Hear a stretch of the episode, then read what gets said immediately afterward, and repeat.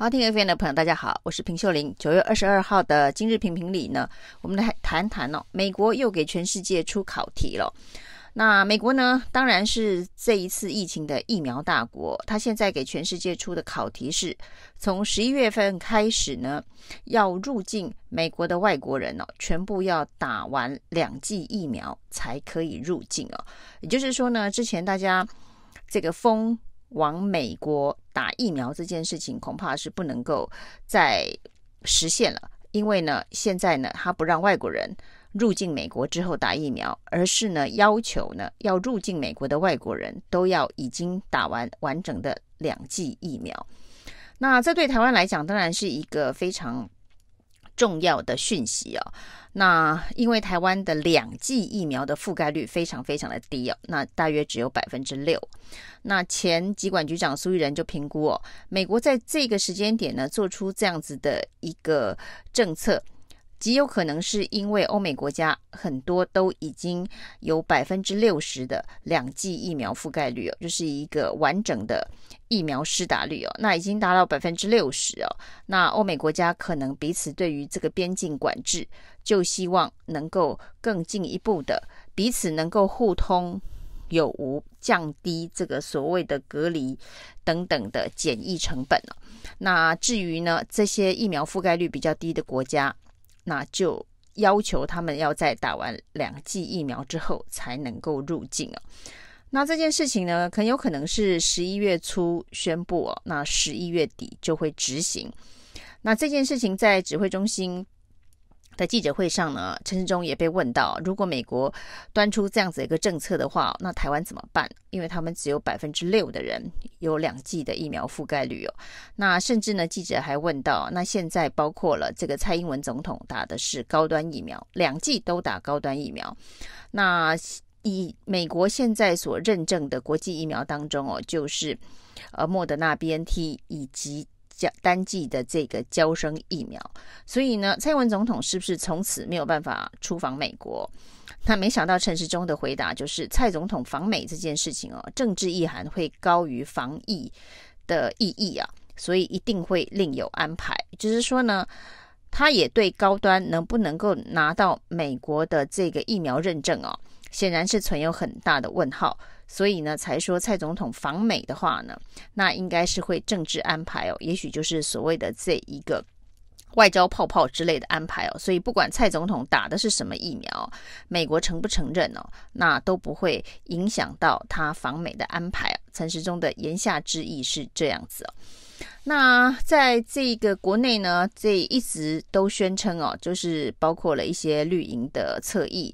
媒体人都宣称哦，这个高端疫苗呢是美国的同父异母的疫苗，是莫德纳的同父异母的疫苗，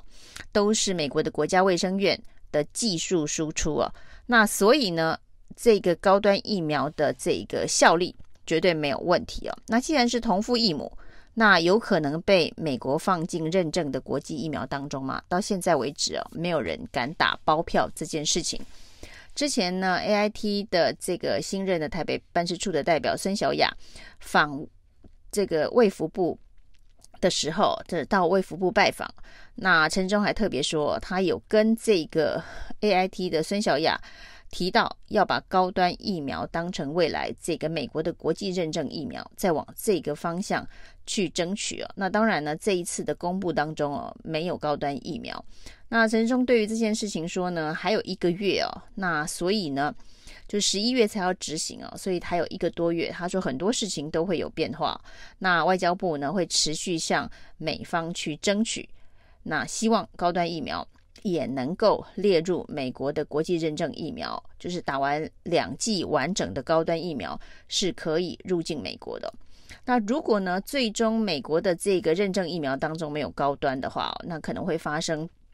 的状况就是打完两剂高端疫苗的人没有办法入境美国，那这可能就包括了蔡英文总统，包括了赖清德副总统。那另外呢，就是现在正在研究的要混打 AZ 混打高端，或者是莫德纳混打高端等等。那这些混打高端，把高端当成第二剂疫苗，这算不算是一个完整的两剂的接种的状态哦？那这也是接下来这个。必须要去跟美方协商的一个状况。那这些呢，都是代表陈时中到现在为止呢是没有办法这个有把握高端疫苗可以成为美国认证的疫苗之一啊。那这已经有七十几万施打高端疫苗的数据。如果说呢，跟这个国卫院哦，那美国的国卫院呢 NIH 是同父异母的疫苗的话，那这七十二万人的施打数据哦，是不是可以成为这个台湾去说服美国政府认证高端的一个数据？那目前呢，这是唯一有可能哦。就是高端被列入美国认证可以入境的疫苗的呃因素之一哦。那只是说呢，到底能不能够成？那这于对于高端来讲哦，可能是一个非常重要的关键哦。如果呢到了十一月的时候呢，那因为虽然现在呢美国还没有这个认证，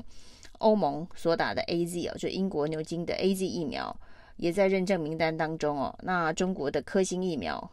那以及这一个俄罗斯的疫苗，那这几支疫苗因为 WHO 都已经认证了，所以呢，美国未来在这个边境的政策当中哦，开放边境之后，要求呢外国人要施打两剂疫苗的标准，极有可能会把中国的疫苗、把俄罗斯的疫苗、把这个牛津的 AZ 疫苗都放进名单当中哦。那台湾的高端疫苗。到底能不能够放进去？这相也相当程度的考验了台美之间的关系啊。因为把什么样子的疫苗放进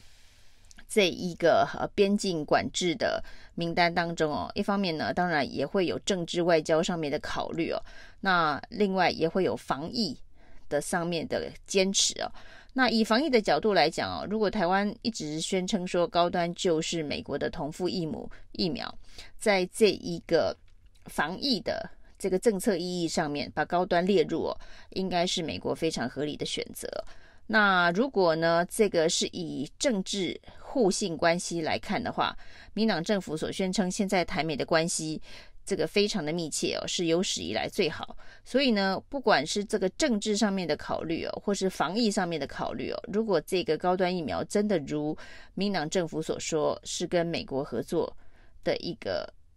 产品。然后呢，再加上这个台美之间现在政治互信的基础，要把高端疫苗放进美国所认证的国际疫苗当中，理论上应该不是太困难了。如果呢，最终高端没有放进去哦，到时候呢，也许民党政府必须去解释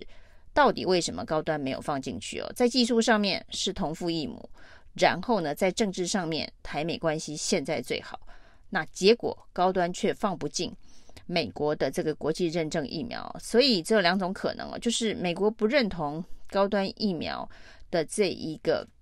防疫的效力哦，防疫的意义啊，所以呢不放进去哦。那另外一个就是台美关系并没有民进党政府所宣称的这么好，所以呢高端能不能够进入美国的国际认证的名单呢？接下来不只是。国人施打高端的意愿会受到影响，另外呢，也是民进党政府在台美关系上面非常重要的试炼。